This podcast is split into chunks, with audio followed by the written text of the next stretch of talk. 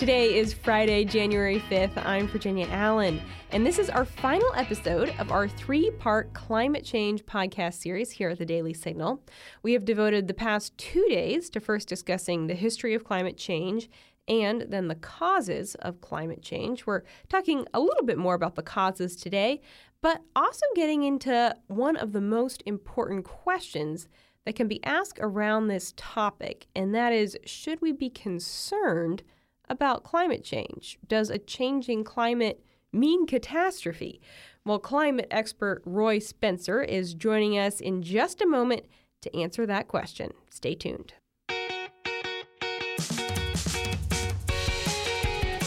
Conservative women are problematic women.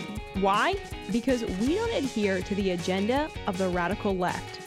Every Thursday morning on the Problematic Women podcast, Kristen Eichamer, Lauren Evans, and me, Virginia Allen, are joined by other conservative women to break down the big issues and news you care about. Whether you're interested in hot takes and conversations on pop culture or what Congress is up to, Problematic Women has you covered. We sort through the news to keep you up to date on the issues that are of particular interest to conservative leaning, that is, problematic women. Find Problematic Women wherever you like to listen to podcasts and follow the show on Instagram.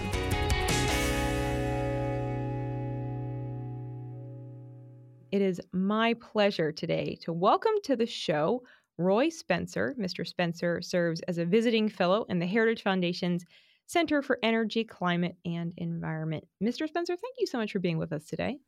Good to be with you, Virginia. Well, before we dive into our last conversation in this climate series, I want to ask you to share a little bit of your own background and how you first started working in the issue of climate and writing about and researching on the topic of climate change. Well, I've been working in climate change for about 40 years. When I got out of college, uh, this is where the money was 40 years ago. Uh, and and those of us that are in research, you need to find money to support your research activities. So uh, climate was a natural uh, connection, although I also worked on satellite systems for NASA because uh, the shuttle was a big deal back then, too, the space shuttle. Uh, but anyway, John Christy at UAH, University of Alabama, here, uh, Alabama in Huntsville, here where I work, he and I came up with a way of monitoring global temperatures from satellites, which is still used today. And we've been updating that data set um, every month for the last, I don't know, 35 years or more. Hmm. Um, and then also we got into other kinds of climate research along the way, you know, d- depending on what seemed to be interesting to the field at the time. Interesting. Well, I'm so glad that we have you with us today to close out this series. We have your expertise to weigh in on both some of the some of the core causes of climate change and also to offer a little bit of hope, a little bit of optimism as it relates to climate change, maybe combating some of those narratives we hear. Now, we had Mr. Willie Soon on the show yesterday, and Mr. Soon explained the role that uh, his research has shown that the sun plays in climate change specifically. And I know that you have a little bit of a different opinion when we look at what the root causes are that are creating changes in and fluctuations in the climate. So, if you were asked, what are the core elements, what are the core causes of climate change? How would you respond to that question? Well, I guess I would say we really don't know for sure. Okay. Um, That's fair. And, and, and the way I phrase this is, the way I try to explain it to people is the temperature change in anything. I mean, global warming and all of the associated supposed change in storminess and all of that. It's all related to a change in global temperatures. Okay. So, what causes a change in global temperature? Well, fundamentally, it's the same thing that causes a change in a pot of water sitting on the stove when you turn the heat on or when you turn the heat off. Temperature change in anything is related to how fast energy is being absorbed by, let's say, the pot of water versus how fast it's being lost by the pot of water. And if there's an imbalance between energy gain and energy loss, the temperature changes. Now, this is base, you know, this is climate change 101. Okay, there's nothing controversial or skeptical or denialist about what I'm telling you. It's it's what every physicist understands. Climate change is related to an imbalance between energy gained and energy lost by the system. Now, the point I try to make to people is that theoretically, the amount of energy imbalance in the climate system due to adding CO2 to the atmosphere, which is supposedly the primary driver of anthropogenic climate change, that amount of imbalance is about one or two watts per square meter. It's basically less than 1% of the average energy flows in and out of the climate system. And we don't know any of the natural energy flows or the ch- things that change those energy flows naturally to within 1%. We don't know any of the natural energy flows in the climate system to better than about 5 watts per square meter. Yet it's a 1 or 2 watt per square meter energy imbalance that's causing global warming. So the point of all this is if you didn't follow that, anthropogenic climate change is as much a matter of faith as it is of science. Now, yes, it could be that most of the warming we've seen in recent decades, because that's about the only period that we've had any substantial warming, is in the last, let's say, 50 or 60 years. It could be that is mostly due to uh, human activities. We don't know. But that's then you get into the other issue of so what? Because the amount of change we've been seeing either in temperature or in storminess is nowhere near what we're being told through the mainstream media. Hmm. Okay, well, that's the part that that we need to talk about today. That I want to lean into is the so what question, because like you've just demonstrated, um, even among many scientists, climatologists who work together, there's disagreement over the core causes of the climate changing. But it's important to have the conversation of how concerned should we be over the fact that the climate is changing. Pew Research Center found in a recent study that uh, young Republicans and those who describe their views as moderate or liberal are much more likely than older or more conservative Republicans to describe climate change as at least a somewhat serious problem and to say that human activity plays a role. So, is climate change a somewhat serious problem that we should be concerned about? Okay, a somewhat serious problem. Now, I, th- I think that's overstating it. You know, based on my experience in this and monitoring global temperatures that we've been doing, and then also storminess. I mean, my my original um, expertise is as a meteorologist. I'm a PhD in meteorology, so I know weather more than anything. Okay, and you know, natural fluctuations in weather are normal. There are natural climate cycles, which are normal. These things dominate what we see in nature.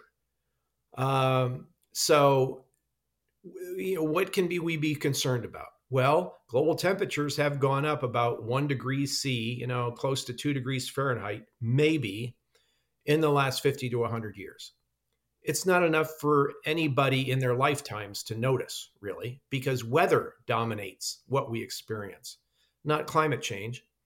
And if you move beyond the temperature to things like storminess, you know, hurricane activity, there have been no demonstrable long term changes in anything other than a modest, relatively benign increase in temperature which, in case we don't get a chance to mention it before the end of the podcast, is possibly due to increasing CO2, which has had a multi trillion dollar benefit to global agricultural productivity. Mm. Can you speak a little bit to that? Because um, that is also something that that Mr. Soon brought up it, the the positives that we've seen, and of course, media talks a lot about the negatives from CO two but no one's talking about the positives. Yeah, it reminds me of an of an old expression, um, which probably young people don't have never heard before. Is you don't throw the baby out with the bathwater. Mm. I mean, hmm. even if there is a small negative impact of global warming, the benefits of the changes in weather that we that would go along with it are more more likely to be positive than negative. And then you've got, like Willie Soon mentioned, which I agree with because, you know, a lot of research has been done on it. Increasing CO2 is good for life on Earth. All life on Earth depends on CO2. If you don't have enough CO2, you don't have life on Earth because it is necessary at the beginning of the food chain on both land and in the ocean. Fascinating. Okay. So then if if we shouldn't be fearful of these things, how how should we think about and talk about issues like climate change specifically with the younger generation because we've seen studies have proven that there is increasing anxiety specifically among young people over the topic of climate change and i think you know you just look at the way that media talks about it and people really making pretty doomsday projections as to you know if if we don't shift something if humans don't shift something in our activity you know where the planet will be in 10 20 100 years how do we respond to those kinds of claims? I honestly don't know virginia. Uh, i've been hearing the rhetoric and the fear mongering since the 1970s hmm. since the first earth day this has been going on it is more of a religious belief than anything. And it's very difficult to argue people out of their religious beliefs. So I'm not hopeful that that's going to happen. My, I my prediction of what's going to happen is we go along for enough time and people realize that bad things really aren't happening in the weather and climate system, at least not compared to what has happened in past decades or even past centuries.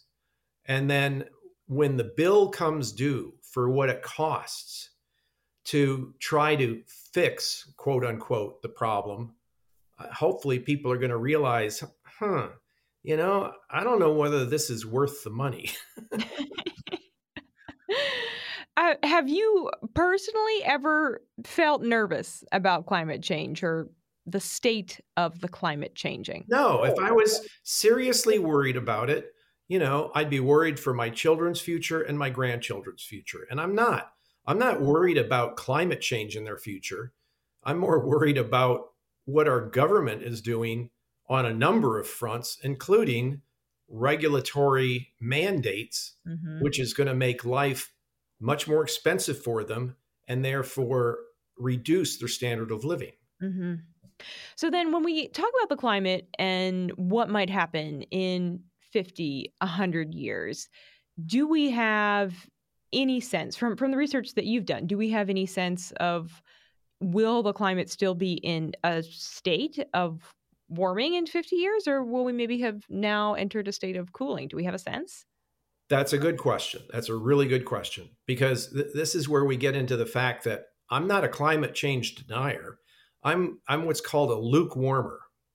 and and it sort of puts me at odds with, you know, both the alarmists and with the skeptics because I'm sort of middle of the road, which I'm not politically, but in the science on this, I am sort of middle of the road. I think eh, I can't prove it. I think most of the warming we've seen is is due to increasing CO2 because we don't have any really good explanations otherwise. There are possibilities, you know, it could be partly due to the sun, like Willie Soon says. It's that's still sort of you know a speculative explanation. It could be natural climate cycles. We know that natural climate cycles occur.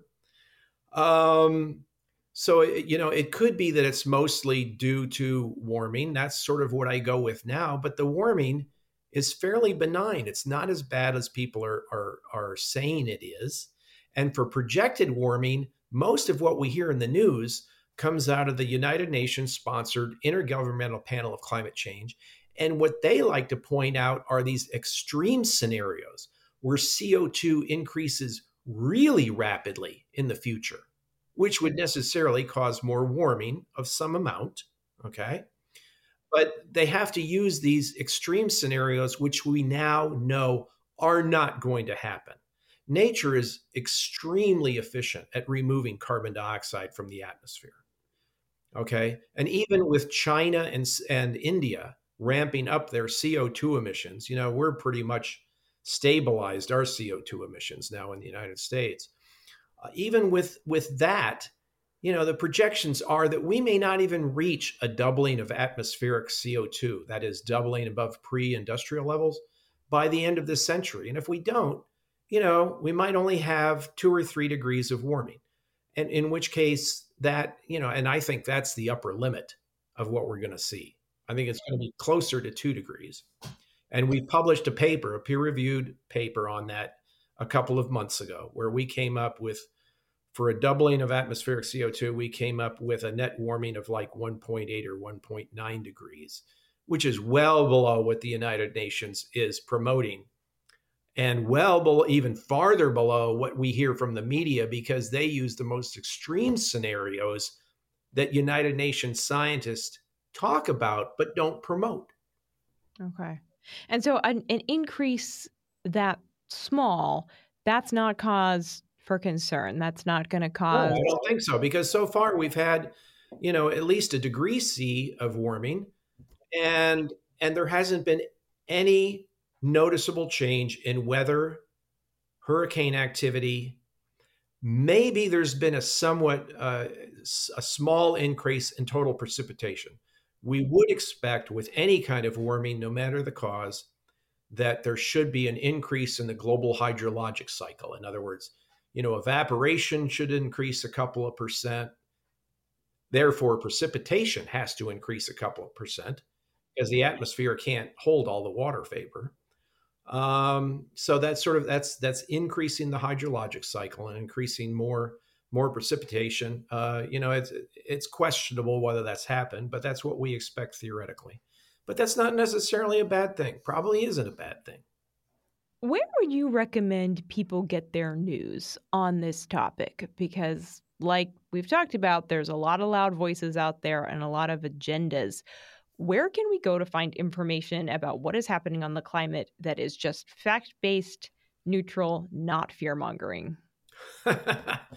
well, I don't know whether any news sources, I mean, I, am not familiar with all of the news sources. Um, so I'm not a good one to ask about that. You know, there's several of us that are fairly even handed on this issue, I think, have our own blogs. Judith Curry has her own blog called Climate Etc.